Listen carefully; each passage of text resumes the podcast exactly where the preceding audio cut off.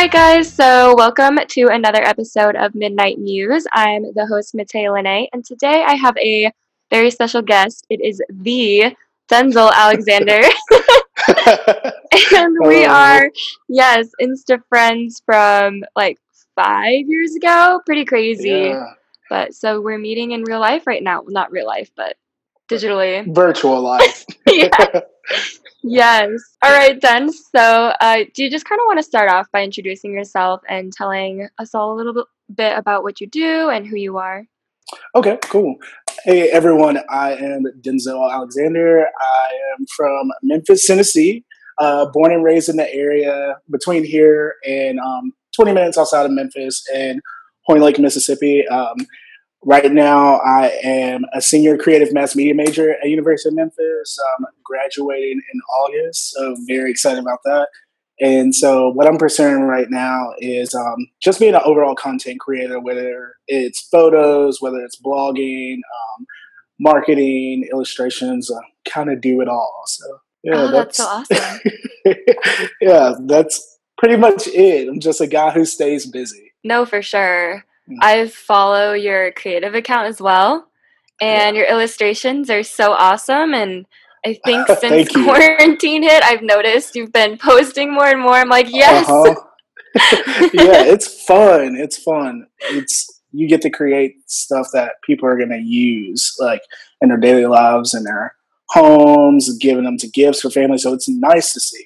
I'm enjoying it so far. For sure. That's so awesome. Well, also congrats on almost being done with school. That's exciting.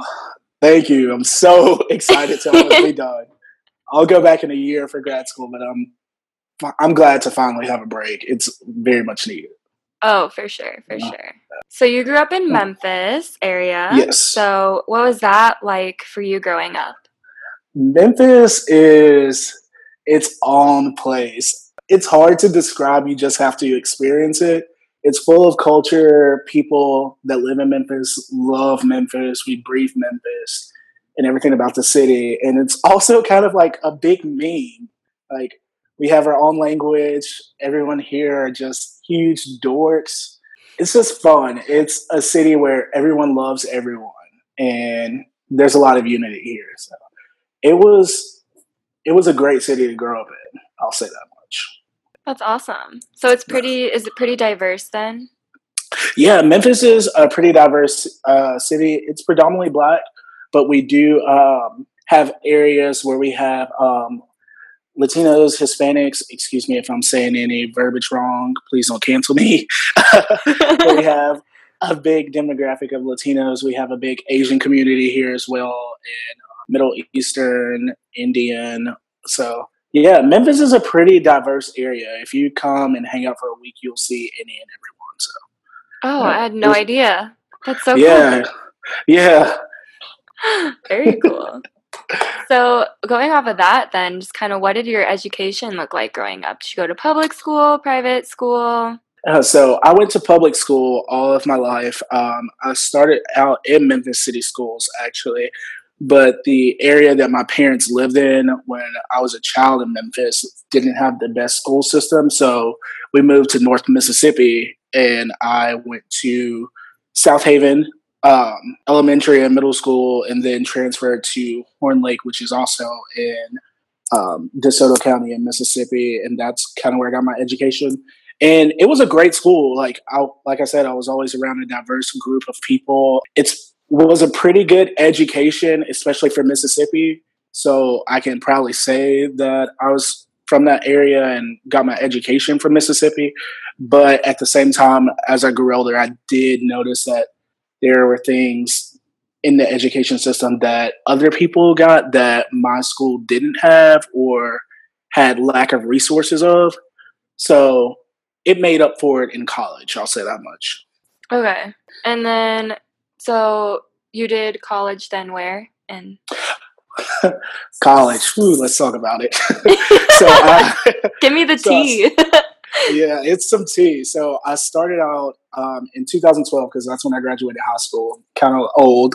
Um, I started off at Northwest Community College in Mississippi, and I went to community college because at the time I was an athlete. Uh, cheered for two years and um, got a full scholarship. So I decided to go where I could get more skills before I went to a four year. So my college was pretty much based around sports when I first went. And Denzel had a little too much fun and partied. So he took a couple of years off. And then I came back to get some more credits at Northwest, which was a great school. I loved it. I felt like I had a real college experience, even though it was a community college.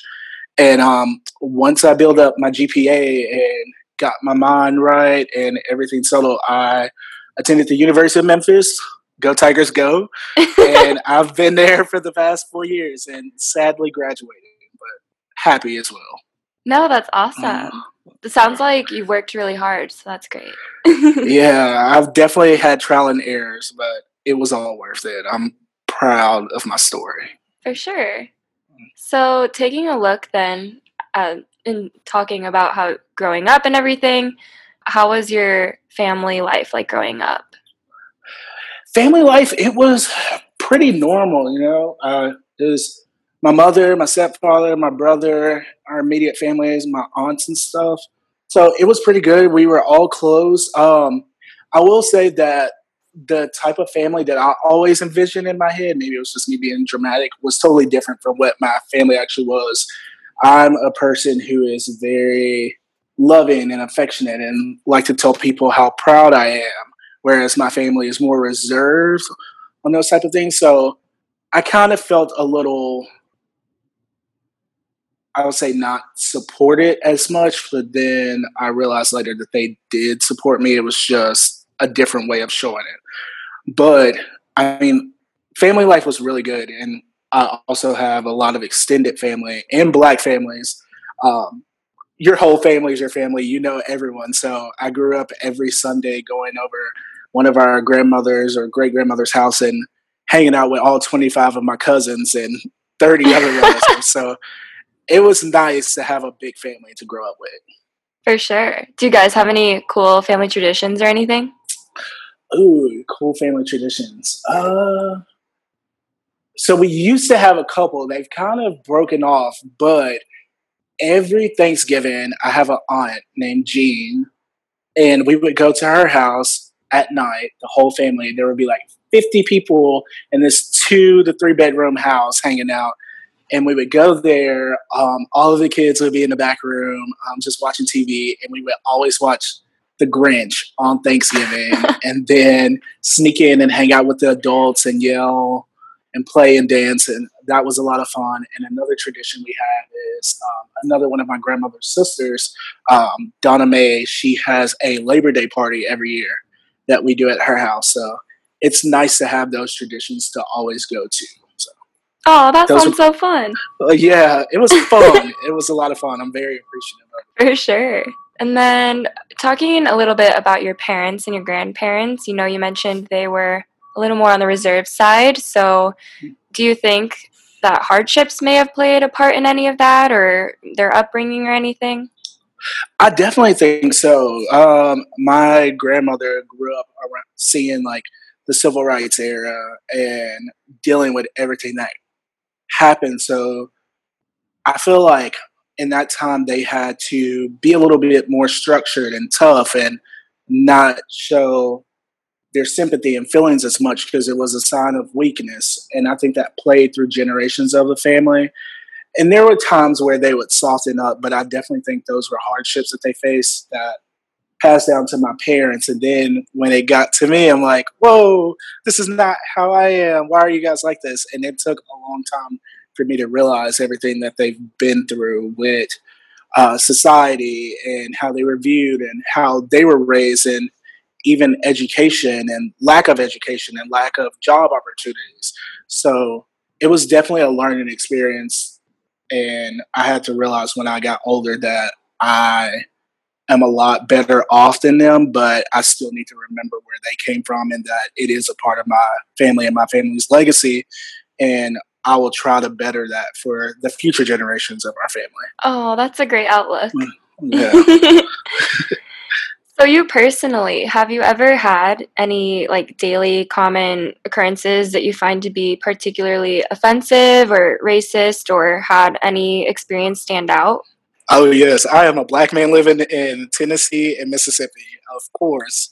Um, and I think it, a lot of it had to do with more of ignorance and how people were raised in the area rather than them being racist. My view on racism is you have to have a lot of resources and you have to have a lot of facts to back up to call someone racist. So a lot of the people that I dealt with who would say like the N word or make black jokes or just say things that were demeaning, they heard this from their family. So it was kind of our job to like tell them like, hey, this isn't okay and this is why. And then we would decide whether if they listened or not, who they were as a person.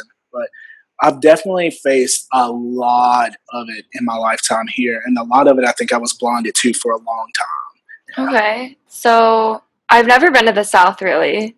What yeah. is the culture like down there? So the South is full of hospitality, but it's also hospitality covered in deep issues. So everyone gets along, everyone says, yes, ma'am, no, ma'am, yes, sir, no, sir. Everyone loves to take care of each other, but we all have views that may not align up and we cover it up due to everything that's happened in the South before. So it's a lot of old times that are still hasn't been, oh, excuse me, it's a lot of old issues that still haven't been resolved. But we try to do the best that we can with helping each other understand our cultures and what's happening and all of that stuff. So, yeah, the South, it definitely needs a lot of work, but I will say I was glad that I grew up here it helped me a lot and it made me the person that I am today. Oh, that's awesome. Okay. Huh. Well, in terms of, you know, microaggressions and racism, are there ways we can better phrase things or things just, you know, to be aware of? How can we improve those encounters?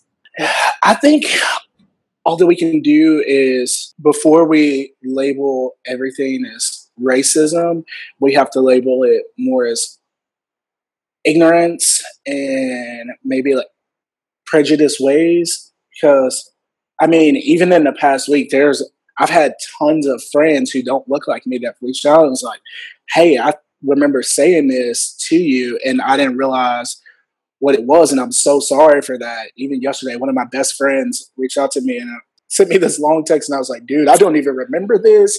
We've never had that problem." But I think it's just a thing where we have to be open to having difficult conversations, even if it's awkward and uncomfortable. Because if we don't do that, things will just stay the same or get worse. Right. I think I think that's the best way to fight racism and microaggressions.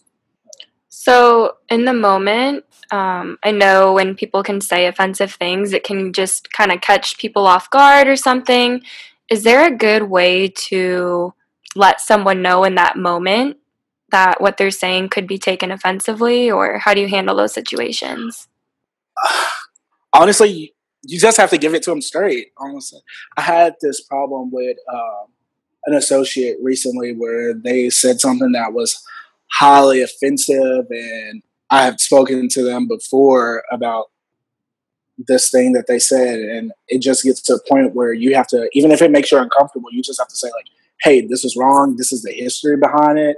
I mean, I know you have your feelings, but this is how it affects me or my community, or this is how it shapes America. And I would like you to be on the better side and think more highly than to stoop to those levels.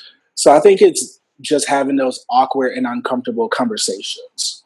Okay, good to know. Good to know. And you're currently in an interracial relationship with Miss Chloe. Yes. She looks awesome.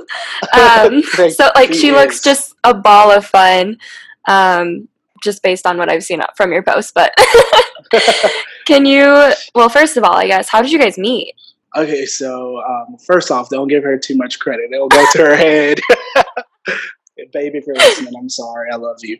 Um, so, yeah, Chloe and I met in a unique situation. So, like I said, I cheered in high school and college, and I also cheered for All Star team while I was in college, which Chloe was a part of. And so we end up cheering on the same team. Um, and we kind of had similar interests, but never really thought anything about it. And one day she asked me to make her an all-time low CD, and I was like, "Sure, I'll burn you a copy."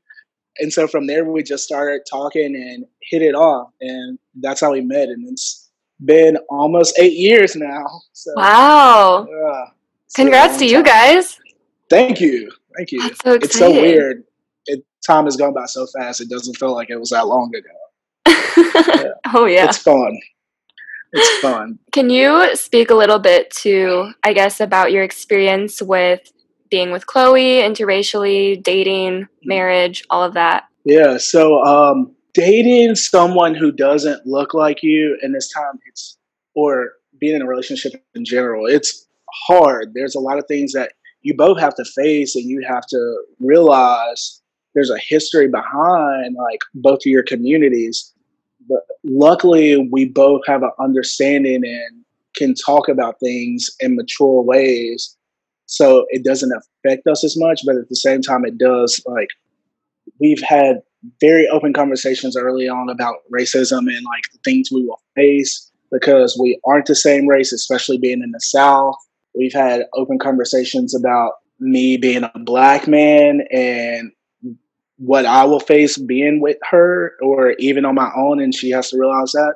And we've even started talking about like issues our children may face. And being in an interracial relationship, you just have to realize you're not only with that person, you're with their history, you're with their family, you're with their community, you're with everything that is them. And it's your job to support them. If you want to be with them and you love them, you have to be behind them 100%. And I'm just so lucky that I found a person that completely understands everything. So, and I know that always isn't the case for other people's and they have hardships, but I, if you want to make it work, you can, especially now in time. Because, I mean, racial tensions are at like the highest stake that they ever been, I believe. And a lot of people are, especially new interracial relationships, they're facing discrimination. They may want to give up, but if you want to make it work, you can. It's just, it's not easy. It's not easy at all. Trust me, but it's sure. if you find someone that you love, it's worth it. Yeah. So, do you have any advice for people that might be navigating that and how to approach those conversations, how to maybe bring it up, what to say, what to ask? Um, I feel like, especially now in age, if you are pursuing someone who is different from you, you have to be willing to learn their culture. You have to be willing to learn their history, and you have to have those tough conversations head on so you'll know what you're getting yourself into.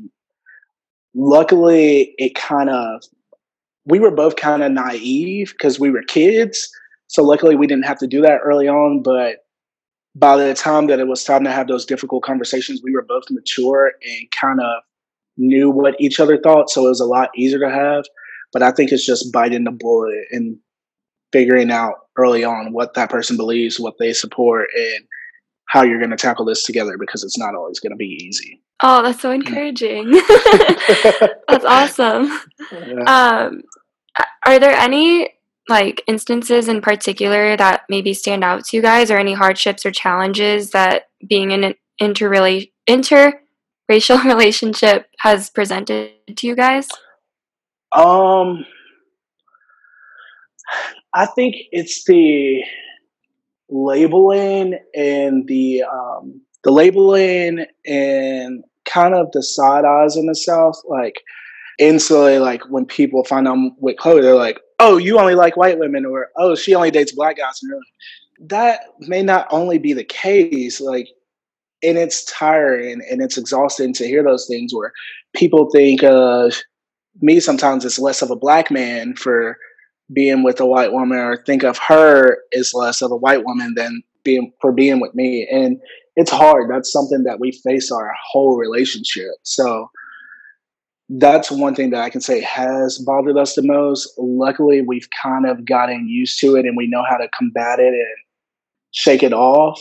So that's a good thing. But I think the biggest thing now is how we're going to raise our kids, especially with them being biracial and what they will identify as, what they will face, like the struggles they'll have in life. So that's our next hardship that we're learning to tackle early on. Okay. Yeah. That's awesome that you guys are kind of aware of that at the forefront of everything. Mm-hmm.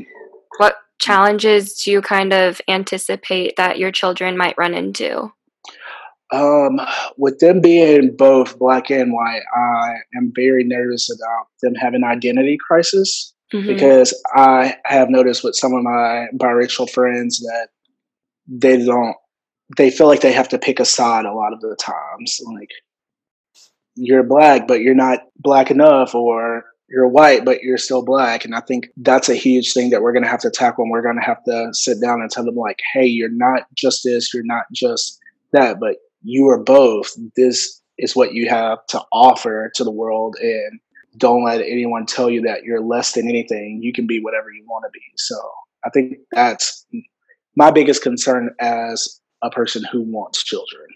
Oh, it sounds like you guys are going to raise your children with so much love. That's amazing.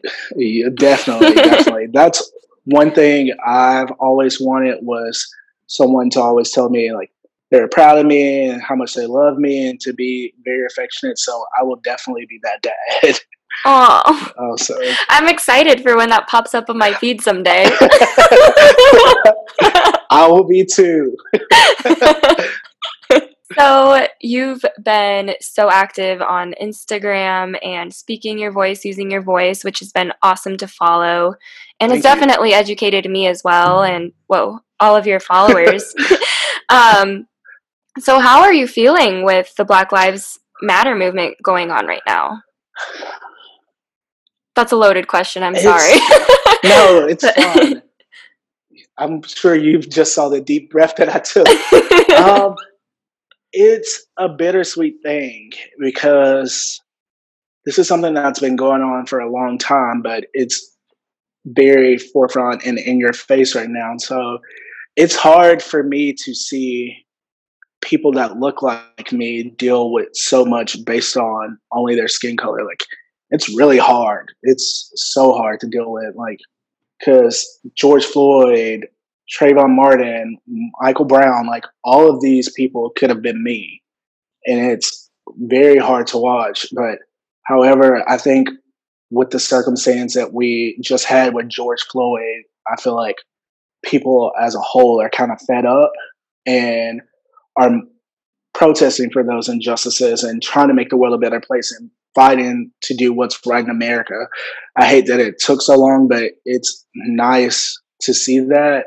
But however, it is still hard to deal with, especially with police brutality still happening in the streets right now as we're protesting, as we're marching, or as we're fighting for justices. We're still facing those problems. So it's hard to still watch, but there's a little bit of hope behind it.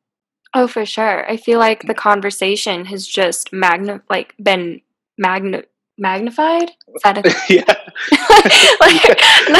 like, like everyone's talking about it now. It's great, even though like it's yeah. hard. I feel like so many of the people that I follow are talking about it, which is awesome. And racism seemed to have been swept under the rug, and it's disappointing that only just now we're really talking about it. Yeah, it is. And it's very disappointing because America was founded on immigrants and people who look different. And so it's hard to face racism when we live in the most diverse area in the world. You know? So, but it's good to see that people are fighting it. It's good to see that people that look like you are batting for us and we're batting for you too because i know you face a lot too being an asian american woman and seeing our latino brothers and sisters and hispanic brothers and sisters it's just nice to see people coming together rather than tearing each other apart so for sure nice. there's a cool like wave of unity as well like yeah yeah, yeah. yeah like why couldn't this have been like 50 or 60 years ago, we would have been way better off, but okay. so, speaking of positivity, what is something positive that you're really hoping that is a result of this movement? I really hope people who I've been seeing it. So, people who really don't understand the movement of Black Lives Matter and why we say it, I feel like they're starting to understand. I feel like there's starting to be a change in the outcome, and people are like, okay, I get it. I don't face these hardships, but they do. And I have to stand up for them because they're a big part of my community as well. They're a big part of my America. So that's the one positive thing that's coming out of this. It feels like people are really trying to understand. So when people, you know, come back with the all lives matter, what is the best way to kind of enter that conversation? So um, I found a quote maybe about a year ago, and I've been using it ever since when people say all lives matter. So I go to them and I say, okay, I just got hit by a bus and I'm bleeding and I need help immediately. And you got us last year, but you recovered, but you still got hit by that bus. We're not focusing on you because you're okay. We're focusing on me right now because that's what needs to be taken care of now. And I feel like those type of analogies have been helping people out a lot and have made things for me a lot easier when I find peers and people who aren't peers come to me and say all lives matter. Like, cause I just actually attended a protest in um, a little outside of Memphis in Collierville, Tennessee. Um, there was a restaurant um, where my friend faced a racial problem, and we had a protest outside of there, and they just kept chanting "All Lives Matters" at us, and still one of their protesters came over and had a talk with us. They didn't understand, so I think making those analogies and really explaining what Black Lives Matters means, I feel like that'll help people a lot. That's a great analogy. I haven't heard that one yet. Oh. And that's the first one I've heard that actually acknowledges their past hurt as well. So that's very yeah. awesome. Yeah. Yeah. I think that's the way to do it. You have to like show people like, yes, we know you matter. Yes, we know that all lives do matter. However, these people aren't facing these injustices right now. So until this set of lives matter, all lives don't actually matter yet. So you just have to understand that it's not putting anyone down or tearing down any group. We're just focusing on one group who's hurt and needs that healing and needs that love and support. So I think Absolutely. that's the way we should go about it. For sure. So, given that it's kind of a movement and it's already starting to dwindle down a little on social, how can we keep the momentum going even if we're not posting about it? How can we still support the Black community? Um, I've been seeing it a lot on Instagram and Twitter and social media this week. It has been dwindling down, but I think it's supporting people who don't look like you who are doing great things. Like there has been influencers posting just like black creators. They're like, "Hey, these people are awesome. I've never talked about them, but now it's the time because they deserve just as much as I have." I think it's recognizing the privilege that some of us have, even me, and sometimes taking a step back and using my privilege to get to uh, give to others. Excuse me. So I think that's the best way to do it, and I think constantly like focusing on things to make our America a better America is good too. Like constantly posting quotes, constantly talking about communities that are fighting for things that aren't okay, and just supporting them. Okay, for sure. And uh, sorry, just I just thought of this, but just jumping back to you know you're you're a content creator, you're an illustrator, you're all of these awesome things. Uh, have you ever felt like you've experienced racism in terms of your work, your creation, all of that? Um, I won't say that I've experienced racism through it, but I will say I feel like it's not taken as serious. Okay. Because there's so many people who are in the same industry that have a little more privilege and they're automatically going to have more followers or have more engagement. So I have felt like that some of my work has been diminished, that it's been just as good as others. So I won't say racism, but I will say I felt like it hasn't been supported as much. But you just have to believe in yourself. Like at the end of the day, I'm doing this for a reason. If I can help one person or influence one person, then I've done my job. I love that. You're so positive. That's actually like one of the things that draws me most to your feed. You're just so positive. I appreciate that. It's funny because I always think of myself as a person who who's not negative, but like is very like eh or always likes to complain about something. That was actually one of my New Year's resolutions was to not complain so much because I love complaining. And it's been better. So for you to say that you feel like I'm a positive person, that really helps and shows that I've been working a little bit harder on what I focused on. So thank you for that. no, yeah, for sure. I feel like you you tell it how it is, but you're just, you like end it with a positive spin, which is awesome. Yeah. thank you, thank you. That's what I'm going for. I'll take it. Perfect. And do you have any just final thoughts or anything you want to share? Um, I just say um, not only for Black lives, but for everyone who may be facing a hardship, just take care of people that you care about. Try to understand um, what they're facing, what they may go through, because there's problems that you may have that I may not understand. And it's just having difficult conversations and being positive and trying to understand.